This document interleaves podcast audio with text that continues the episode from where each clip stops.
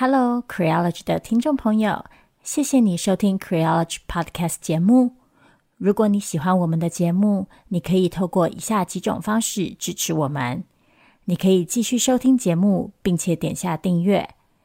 或留下五星评价，让我们知道你喜欢 Creology；或是欢迎你把我们的节目分享给朋友，邀请他们一起收听。如果你愿意再给我们多一点点的支持，欢迎你前往 Creology.net 页面，点选网页上的 QR 码，请我们喝杯咖啡。Creology，谢谢你的支持。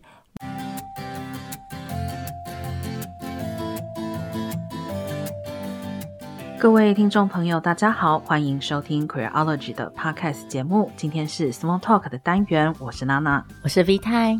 今天节目一开始要先感谢两位，呃，捐款给我们的朋友哦。那其中一位是台湾林赖瑶，感谢你一直持续有呃捐款请我们喝咖啡，你祝我们平安健康睡得好，那也同样祝你平安健康睡得好。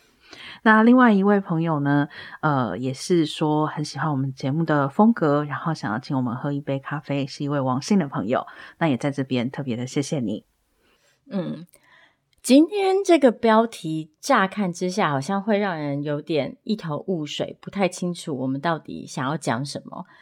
然后我们今天挑了两个事件来讨论，这两个事件乍看之下也完全好像没有关联的样子。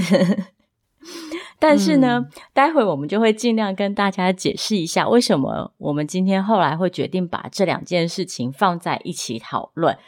嗯，其实就像今天的标题说的，这两件事情，他们各自单独被拿出来讨论的时候，其实都涉及了一些独特的社会跟性别问题，但是他们也同时都反映出来一些共有的现象，也就是我们标题想要讲的，他们呈现出来了一种对女性的言行的道德检查。然后，这个道德检查的正当性，跟这个道德检查里所用的标准，自然又跟我们父权社会里所有的性别规范跟角色期待息息相关。嗯。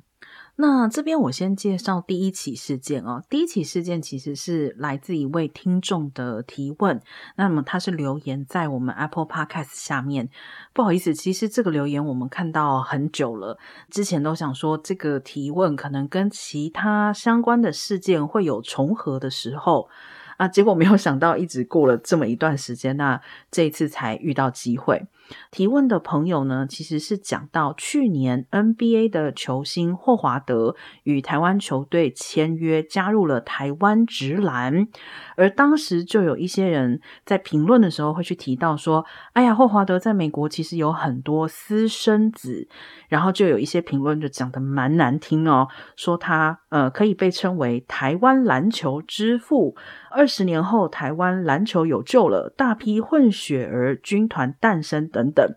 诶，这里的意思其实就是在说，哦，霍华德这么多私生子，那他来台湾打球了以后，就是他的私生子也可以来台湾打球，大概是这样的意思，或者是甚至于再恶劣一点，再引申说，可能他来台湾以后也会跟呃台湾的人女性，然后诞生很多的私生子。嗯，其实我自己。看到这些评论的时候的立即反应，就是这些评论在讨论的是指说，因为霍华德作为一个有钱有权有名的男性。然后呢，台湾女性又非常的热衷于 CCR，所以呢，这就表示霍华德来到台湾之后，一定会有很多机会可以和台湾女性发生关系，然后因此会导致未来台湾会有很多混血儿诞生，因为这些女性将来会为霍华德生子。我那时候看到评论的时候，第一个反应就是这些是在讽刺 CCR 嘛？嗯，对，提问的朋友也是觉得说。这些评论啊，似乎就是针对 CCR 文化的嘲讽。这边也说明一下，什么是 CCR？其实它指的是 Cross Culture Relationship，简而言之，就是指的是跨国恋情。但是有趣的一件事情就是，CCR 作为一个我们可以说是几乎是性别，就算不是月经啊，可能也有计经题的一个程度哈。每一次讲 CCR。通常都是在批评与外籍男性建立关系的台湾女性，就是大家聚焦的那个焦点，其实。并不是说，呃，这个关系是比如说如何发展，或是如何的形成，更多的聚焦在批评台湾女性跟外国男性交往这件事情。是的，这里就再打个广告，Vita 的性别笔记本之前曾经有一集节目做过 CCR 的主题，当时我有比较仔细的讨论了，就是关于 CCR 的各种。批评跟各种想象来自于何处？那有兴趣的朋友可以去听一下这集节目，有点长，然后因为又是一个人，所以可能就是听到最后会有点累。但是大家可以跳着听，就挑你喜欢的段落听这样子。嗯，但 CCR 这个主题啊，其实一直以来都非常的有趣，而且我个人觉得，其实某种程度上来说，有一点点难谈论。因为 CCR 它同时是一个性别的问题，它另外一方面也是一个国族的问题。嗯，它同时涉及的是我们对于性别关系的想象，也同时涉及于这个性别关系被放到国族脉络之后，又受到什么样子的规范。嗯，简单的说，其实就是 CCR 这件事情之所以受到这么多批评，其实就是建立在一个很直观的。想象底下就是自己国家的女人自己干嘛，嗯，所以女人其实在这个想象底下是被作为一个国家的，讲难听点财产，或者是说女性作为国家的公民，她的责任跟义务是为这个国家的男性提供情感劳动跟提供生育劳动，所以当这些女性选择和一个非本国籍的男性发生关系的时候，这个女性所涉及的，其实几乎是一种可以被想象成叛国罪的错误。嗯，其实我觉得哈，在讲这个 CCR 的嗯情况的时候呢，最主要就像我刚刚提出来的，我为什么强调说这些讨论是针对台湾女性，就是因为如果你现在反过来去想，假使是台湾男生跟外国女生交往，诶，我相信多数的男生得到的反馈跟台湾女性得到的反馈是非常不同的。这个其实我觉得是侧面的佐证了 V 太刚刚所指出的这种把女性视为国族财产的一部分，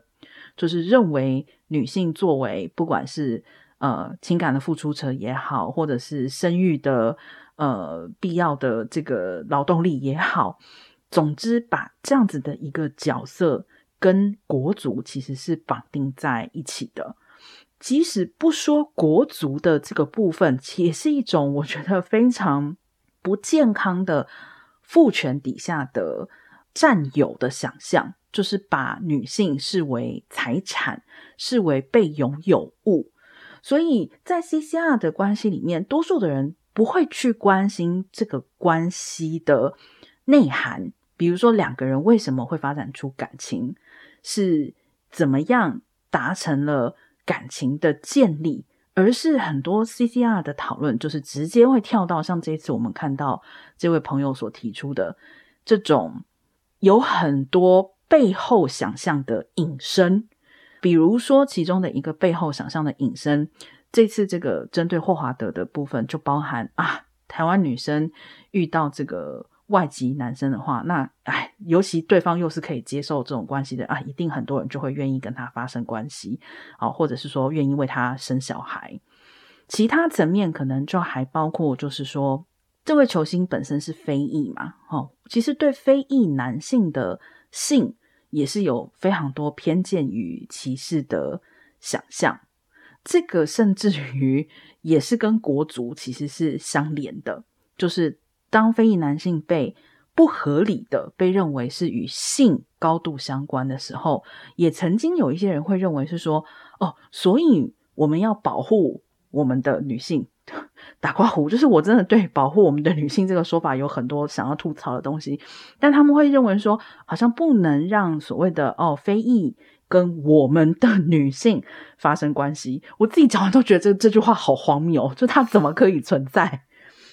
对，其实娜娜提到了一个很重要的关键，就是就算是 CCR，就算涉及所有跨文化、跨种族、跨国籍的关系，不管这个关系是纯粹的性关系，还是有浪漫爱为基础的其他情感关系也好，其实，在 CCR 里本身也是有阶级的。嗯，在最初的时候，人们对于 CCR 的想象是只包含。台湾女性和所谓白人男性之间的关系是，而其他肤色的男性，当台湾女性选择和他们建立关系的时候，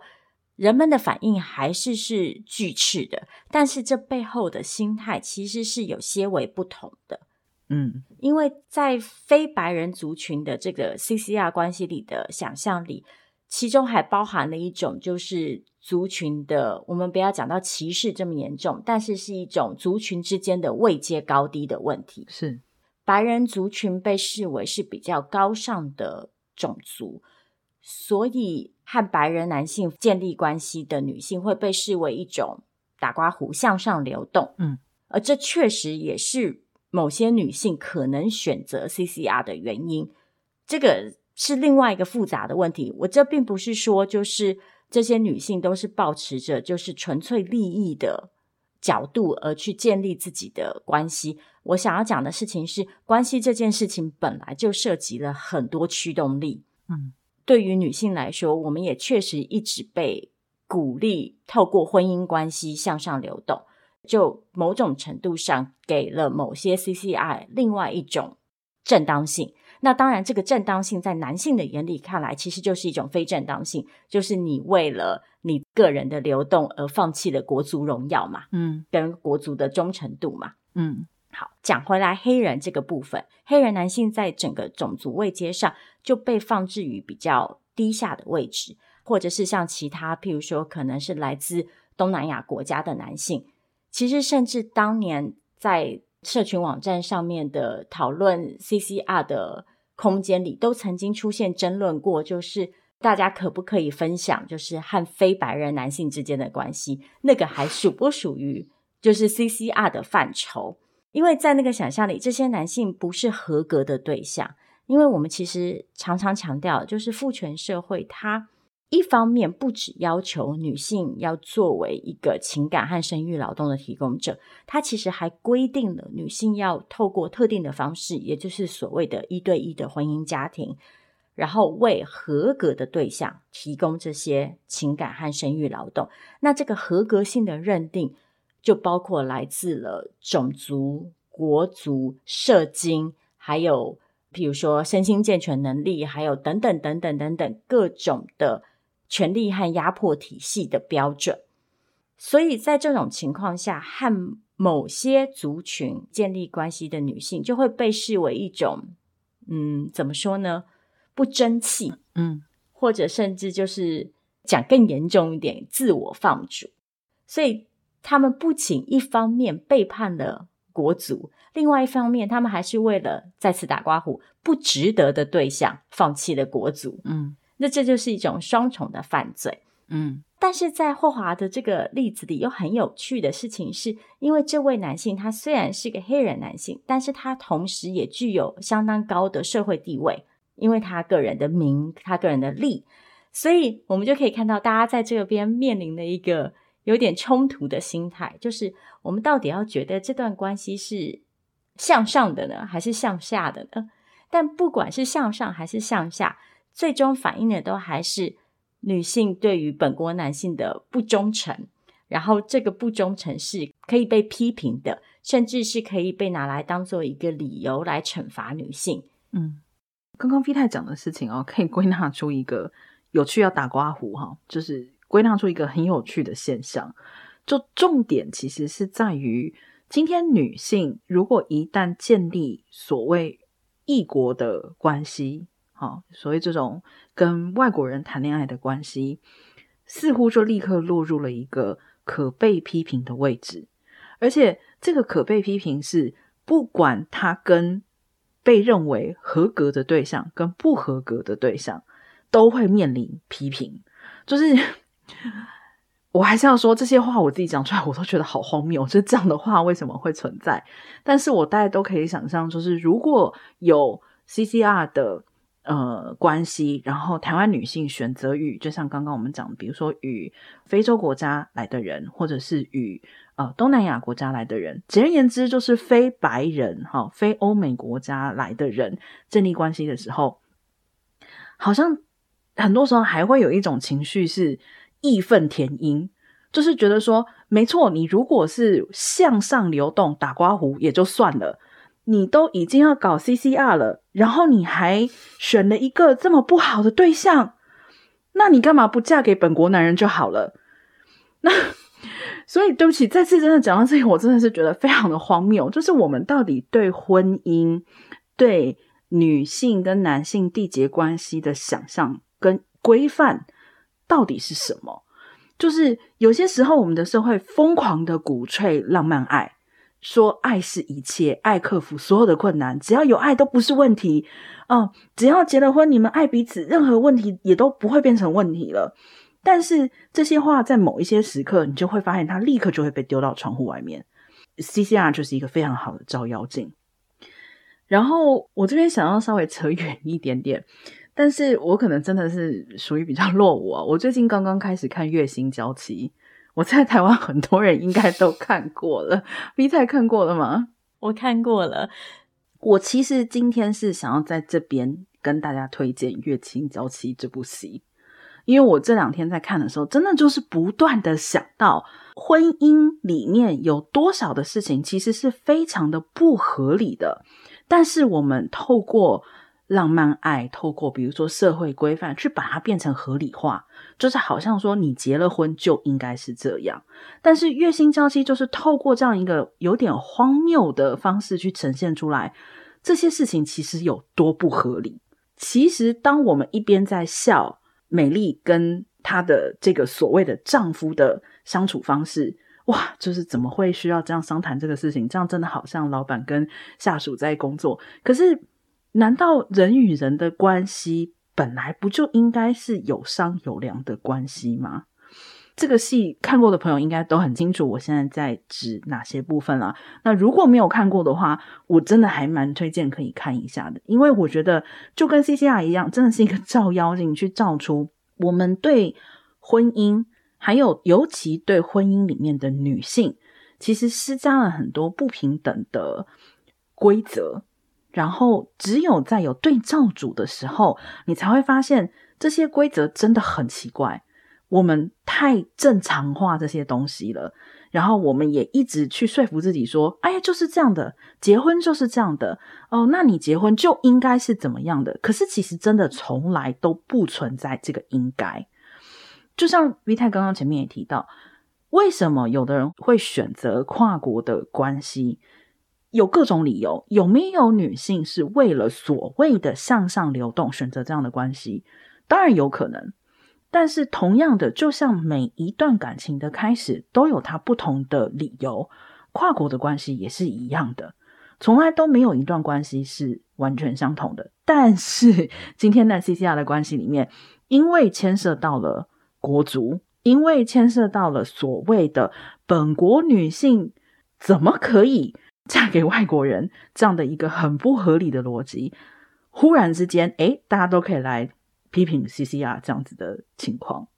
嗯，其实这次关于霍华德的这些评论里，让我最不舒服的应该是两种想象，然后这两种想象都涉及了性这件事情。一种是对于黑人男性的性欲的想象。这个我之前其实也在另外一集节目里浅浅的聊过，就是其实这里所透露出来的是，黑人男性在我们的种族想象里，经常被想象成一种性欲强大的，然后甚至是一种异常的外来物种，然后他们所背负的目的就是要来。打刮胡攻占本国的女性，然后他们会透过自己强大的生育能力来对白人人口造成威胁。嗯，这个其实在当今社会，大家应该都不陌生，就是大家看到如今在白人社会的极右派里，对于所谓的大置换理论的信仰，其实就是来自于同样的想象嘛，就是外来族群带着强大的生育力，然后来再次打刮胡，清洗我们原本高贵的血统。嗯，然后这里其实是。立基于一种对黑人男性的一种纯粹动物性的想象，然后另外一方面，这个想象在女性身上，则是反映出来，我们把女性都想象成一个生育的容器。嗯，就是其实讲白话一点，就算今天霍华德真的来台湾，真的很成功的约到很多炮，跟很多女人发生了性关系，这就代表这些女人都会愿意为了他生子吗？嗯。不见得吧，对不对？可是大家的想象就是直接从发生关系到生小孩，嗯，好像中间都没有任何的隔阂跟犹豫的，嗯，这其实我觉得就是一方面是对于这个性本身这件事情的想象，就是我们对于性的想象，就是它是高度工具性的，它必然要带来生育这个结果。二来就是我们对女人角色的想象，就是女人只要。发生了性关系，或者是女人的终极目的，其实就是作为生育的工具、生育的容器。嗯，我觉得这个是这次这一系列的讨论里让我特别在意的事情。嗯，娜娜刚刚提到了《月薪娇妻》这部戏，然后提到了关于婚姻里所设定的规则。嗯，其实我们就可以来联想到我们下一个想要讨论的主题。因为我们下一个想要讨论的主题是关于择偶的，嗯，然后关于恋爱的对象，然后跟对于恋爱对象的期待，或是对于恋爱这件事情本身的期待，那就是可能不少朋友也有追踪到这件事情，就是前一阵子有一位女性网友刚好在脸书上发了一篇文章，然后抒发自己的对于恋爱的心情，那大意就是她在描述。嗯，他自己期待什么样子的恋爱？那他就用了一些排比的句子，就是他想要他的对象可以达成哪些标准。譬如说，他希望他的对象可以哄他，然后他希望他的对象就算在他不讲理的时候也能够包容他，或是他希望他的对象可以为他做某些特定的事情，等等等等。其实这篇文章就是很单纯的心情抒发，至少在我自己看来是这样子。嗯。没想到意外的引起了另外一位男网友的不满，然后这位男网友就公开的批评了这位女性说：“标准这么多，但你自己条件有这么好吗？”然后认为提出这些要求的女性是公主病的代表。嗯，然后当然接下来就是如大家所知的，就是例行的网络互动，就是双方攻坚，然后导致当事人最后删文，然后。还要道歉啊之类的，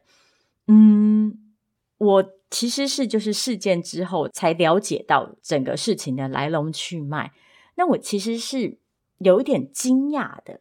就是就像我刚刚说的，其实这位女网友她整篇文章的口吻相当的温和，她并没有说啊，她觉得不能达到这些标准的男性就是鲁蛇，她也没有说女性主义都要为她找不到这样子的男朋友负责。等等等等，但是就连这样子，如今都要被说成是公主病了吗？我觉得我们现在对公主病的标准真的是非常的低呀，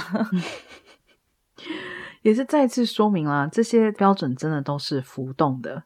就是只要女人让某些人觉得不满了，她就有可能是被斥责的、被贬低的。所以我觉得，其实今天重点不是这位女网友发了什么条件，而是今天他发的这个条件刚好被一名觉得不可能做到的男性网友看到，然后并且批评他，所以他就直接成为了公主病。我觉得择偶条件这件事情，其实在我自己这里一直是一个非常奇妙的存在。因为我一直是被问说，嗯、那你想要找什么样的对象的时候，我是完全无言，我答不出来。我其实程度上非常佩服可以说得出来的人，而且我觉得，不论你讲得出来是说我希望对方比我高，或是哦，我希望对方会帮我做晚餐，或者是我希望对方怎么样怎么样。其实我非常佩服可以说得出来的人，因为我觉得在一个程度上来讲，你可以算是清楚你自己对亲密关系的需求跟想象是什么。我说不出来的原因，是因为我觉得有很多择偶条件。其实说到底，不能算是真正的条件，就是你在这个当下可能会这样去列出来，但是可能在遇到一个人，或者是在某些情境，或者是在你年纪更迭之后，你的看法跟想法就会有所不同。所以我以前每次被问说你的择偶条件是什么时候，我是我是真心的答不出来啦。但是同样的。就是以前听到朋友说，哦，希望比如说对方比自己高或者是什么的时候，很常听到的一种互动，就是会有人来反映说，呃，那你就已经这么高了，你还想要找比你高的男生，这也太难了吧？那我会觉得有必要吗？就是那人家就是想要找比他高的。其实这个对应到我们刚刚讲 CCR 也是一样。如果有人的择偶条件是我就是希望谈跨国的恋爱，我希望谈跨文化的恋爱，这个作为一种个人选择，其实假使不是因为有这种国族跟父权把女性视为所有物的背景条件的情况之下，这样的抉择其实真的这么罪大恶极吗？这么应该被批评吗？又甚至于进一步来讲。假使真的有人的择偶条件是直接列说，我就是要跟某一个国家的男性谈恋爱，那只因为这个国家的国族在种族的接续上面比较弱势、比较低，那他的这个选择就应该要被谴责吗？嗯，我自己啊，其实对于择偶条件这件事情的感受蛮复杂的。就是一方面，我觉得这可以说是一个相对个人的事情。然后，其实说到底，就是你的蜜糖，我的毒药嘛。关系其实是两个人的事情。一个人如果对于他的伴侣有特定的期待，其实那就是他的选择嘛。从尊重个人选择的这个角度来说。当然，旁人无从智慧。只要这个人就是自己欢喜做、甘愿受，他不要因为自己的期待落空而怪罪到别人，觉得全世界欠他一个伴侣。那其实我觉得也就没有什么问题。但是从另外一个角度来说，我又觉得择偶条件这件事情，或者说择偶标准这件事情，其实并不是完全个人的事情。嗯。而是相对的受到很多社会期待跟很多性别文化，然后规范跟角色期待的影响，然后很多时候这反映出来的其实是一个集体性的现象。个人的选择是不是有可能反过来又再次巩固了这个集体想象？嗯，我觉得这就是一个值得探讨的问题。比方说。如果一个女性觉得她自己的工作薪水比较不好，那为了考量未来的经济安全，所以她选择了一个择偶条件是，她觉得她的男性伴侣要薪水比她高。这某种程度上来说，可以说是个人的考量。但是另外一方面来说，她是不是又去强化了这个？男性在关系里就必须要扮演 breadwinner，然后他必须要在经济上比女性更有能力，他才是合格男性的这个想象，这就是一个嗯值得讨论的问题了。但是，就像熟悉我的朋友也就知道，我其实还是相对反对于把责任都放在个人身上的，因为就像我们刚刚看到这整个。例子，我们要去看到的是，为什么这个女性会选择做出这样子的决定？甚至我们还可以再讨论说，这个女性本身在经济上的弱势地位，很有可能并不是她个人因素导致的，而是整个社会结构导致女性相对更常处在经济弱势地位，而必须透过婚姻关系来保障自己未来的经济安全，等等等等等等。所以这就是为什么我会说这件事情对我来说一直有点困难，因为我某种程度上确实觉得我们的审美标准，还有我们对关系的期待，或是我们的性想象，其实是一个政治问题。我们觉得哪些人对我们来说有性吸引力？我们觉得哪样子的人是合理的、理想的人生伴侣？这些事情其实都不是真空发生的，它都来自于我们的社会背景，来自于我们的性别角色期待，然后来自于我们怎么样去评估、怎么样去衡量、怎么样去塑造我们所有的性别关系互动。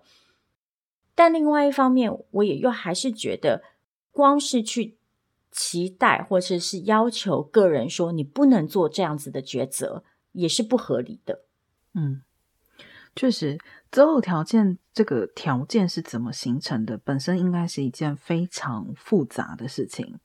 就是尤其当我们已经看到很多例子是女性做出的择偶的选择的时候，会非常容易的受到各式各样的批评的时候，这首先就代表着。我相信多数的女性在择偶的时候，心里面已经有非常多的压力，然后即使不是直接反映在表意识上面去说，哦，我一定要避开这些选择，因为我不想遭到批评。但我相信会形塑你的这个选择过程。那举一个可能比较极端一点例子，假使有两个对象，其实他们可能在你心里面你喜欢的程度差不多。然后他们可能外在的条件也都差不多，可是可能会有某一个关键的因素，比如说一位是抽烟的，一位是不抽烟的。那假使你家里面长久以来告诉你说，我们非常讨厌抽烟的男性，在这个情况之下，你的选择会不会受到影响呢？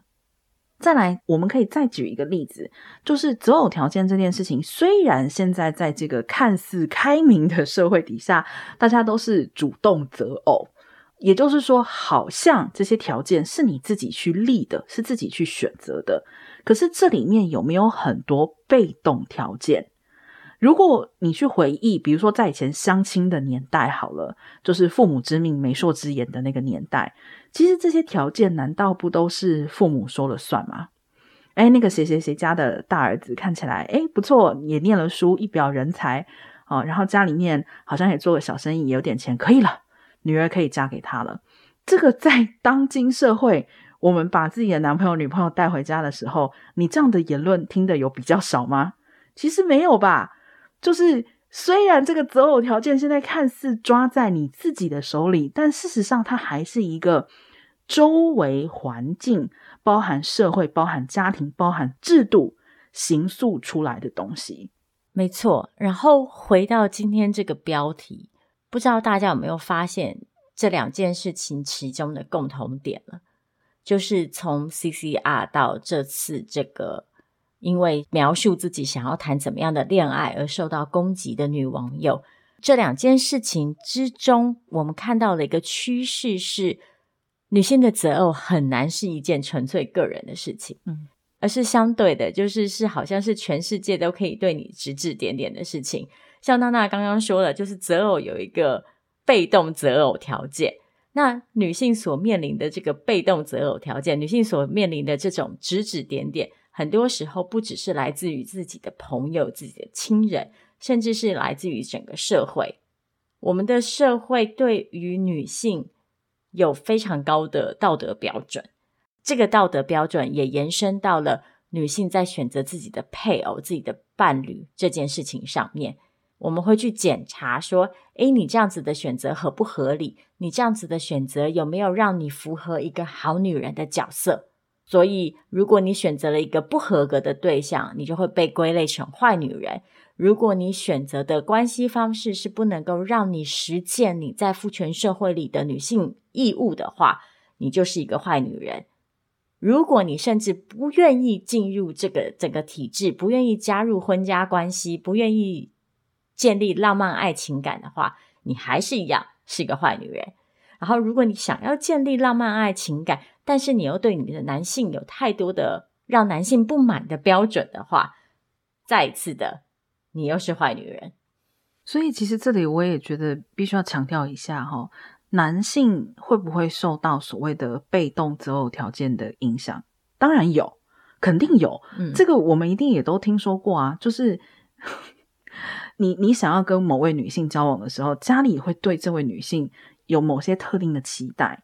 然后才会认为说她可能是适合你的伴侣。但即使这个好像有某些期待，要符合这些条件，他才是适合你的伴侣，似乎同时发生在女性跟男性身上，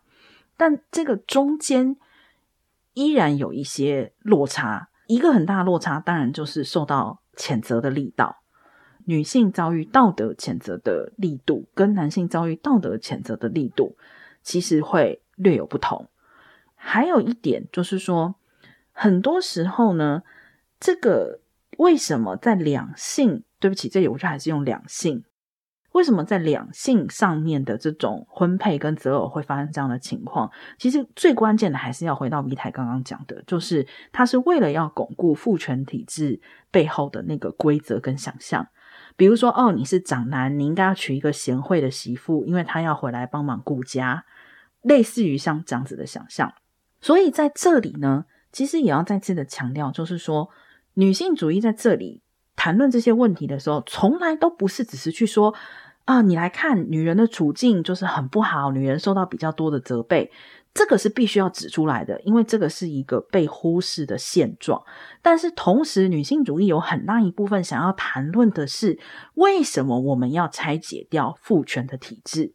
如果你曾经作为一位男性，你在择偶的时候，觉得同样受到了这些条件的不公平的限制，你也同样曾经对这些条件感到很疑惑。那其实这就是女性主义为什么要拆解掉它的原因，因为它不是指压迫女性，也不是只压迫男性。在父权的体制之下，他把这两个性别都放到某一个框框里面，只是在这个框框里面，同时又决定了位阶跟顺序，男性被放在女性的上面。对不起，这里真的是要稍微岔题一下，因为我最近真的觉得谈论很多。事情的时候，当我们采用一个女性主义的角度来谈的时候，就要接受一种论调，就说你们只关心女性的处境，或说你们忽略男性的处境。但至少在我这里，在我所理解的女性主义里面，这是绝对错误的描述，因为。女性主义从来在我这里就是必须要关心两件事，一个是彻底拆解掉这个制度，让所有的人，不管你是男性还是女性，还是其他的性别认同，都可以得到解放；另外一个是女性主义必须要去强调弱势者的处境，因为在现在的制度之下，男性被放在女性之上。又或者说，除了男性之外，所有性别都被放在较低的位阶，所以我们也必须要去谈论这些人的处境。如果男性在这个制度底下也认知到自己面对制度同样是弱势的、是无力的，那我其实认为你已经非常接近女性主义核心了，因为这个核心其实就是要为弱势者去推翻这个压迫的制度。对不起，真的是有点岔题，因为。最近算是真的是有感而发啦，嗯，我觉得回应一下娜娜刚刚说的这个部分。另外一个我最近感到特别重要的提醒，可能是在我们讨论女性主义，或者说在我们讨论性别问题的时候，很多时候是必须要跟其他的压迫体制一起拿来讨论的。是，就像娜娜刚刚所描述的这个情况，就是也有很多男性就是会觉得说。才不是这样！我在择偶市场里也非常的弱势啊，我也面临很多被动择偶的压迫，或者是就算我列出了主动择偶的条件，但是我这些条件是不可能被任何人接受的，或者是我也可能会因为我的择偶条件而遭到讽刺或者是批评等等等等，这些情况确实存在。但是如果我们去拆解这些情况发生的原因，我们会发现。很多时候，这涉及的是其他的，嗯，权力位阶的问题，包括了社经地位，包括了国族。就像譬如说，在 CCR 的关系里，白人男性的性选择是很少受到批评的，嗯，或者是大家也可以想象，打刮胡哈，一个相对条件好的男性，他就可以列出各式各样的条件，并不会有人说：“哎呀，你在想什么？”嗯。你这不切实际，或者是像在这次这个网络讨论事件里，其实批评这位女网友的男性网友，他所采用的也是同样的一个思考逻辑。他所说的第一个主张就是：你自己条件够好吗？嗯，我们就会看到，当一个人在社会里因为其他的标准而被赋予了一个比较高的位阶，譬如说他比较有钱，譬如说他比较有社会地位，譬如说他的国族位阶比较高，等等等等的，让他可以在这个求偶市场里有比较大的话语权。嗯，所以当我们去讨论这件事情的时候，确实是必须要把它放在更广泛的脉络里去讨论。嗯，其实 V 太刚这边也讲到一个很有趣的事情，就是所谓条件比较好这件事情。如果你把这个这个词放在女性身上的话，你马上就会发现这中间就会出现很多 冲突的情况。没错，就是什么样的女性会被认为是条件好？那至少今天，如果我把一般认为男性条件好的这些情况放到女性身上，我相信大家不需要我说吧，就在女性身上就会变成所谓的完全不成立。是，一般如果一个女性学历高，好，或者是赚得多，我还真的不能说我听过有人真心的称赞这样子的女性条件好。我更常听到的是 会去感叹说。你念了这么多书，或是你赚了这么多钱，男人还要你来有何用？对，然后再往外延伸一点，其实这就涉及我们整个的亲密关系。其实如今已经非常高度的自由主义跟资本化了。嗯，就是所谓的条件好不好？讲白话一点，就是其实我们就是把人当成货品，然后在这个市场上论斤称量，然后。彼此交易嘛，嗯，所以如果我们想要去打破这样子的情况，然后去让求偶这件事情变得更平等、更自由一点，很显然，单纯去要求某个女性不能有某个想象，某个男性不能有某个特定的期待，很显然是不够的，也是不切实际的。嗯，其实某个程度上来说，最合理的。应该是让有各种想象的人都可以自由的交流，但很明显，在现在的制度跟规范底下是是难以做到的。总会有一些你觉得难以开口的条件，又或者是有一些条件，当你开口之后，马上就会有人来告诉你，你不可以基于什么什么样各种的原因，你不可以有这样子的条件。有的时候确实是觉得。对现代的伴侣关系哦，会觉得有一点点感伤。讲感伤好像有点严重，但其实主要就是因为啊，为什么我觉得浪漫爱会变成一个传说？其实就是因为我们到现在都不愿意去承认，我们多数的人在遵从这种把婚姻、把爱情、把两个人的交往。变成市场化交易的现实，因为我们想要逃离这个现实，不去承认这个现实，所以才会不断的去注目，或说希望浪漫爱是一个传说。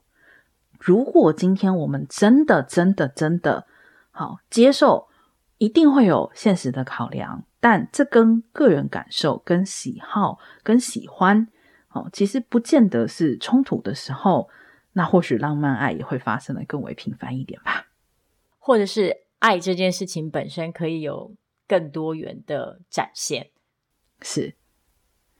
好，那今天这个题目我们就聊到这里，感谢你的收听。如果有任何想法或者是想要一起讨论的题目，欢迎您写信到 Queerology Q U E E R O L O G Y at gmail dot com。那我们下次见喽，大家拜拜。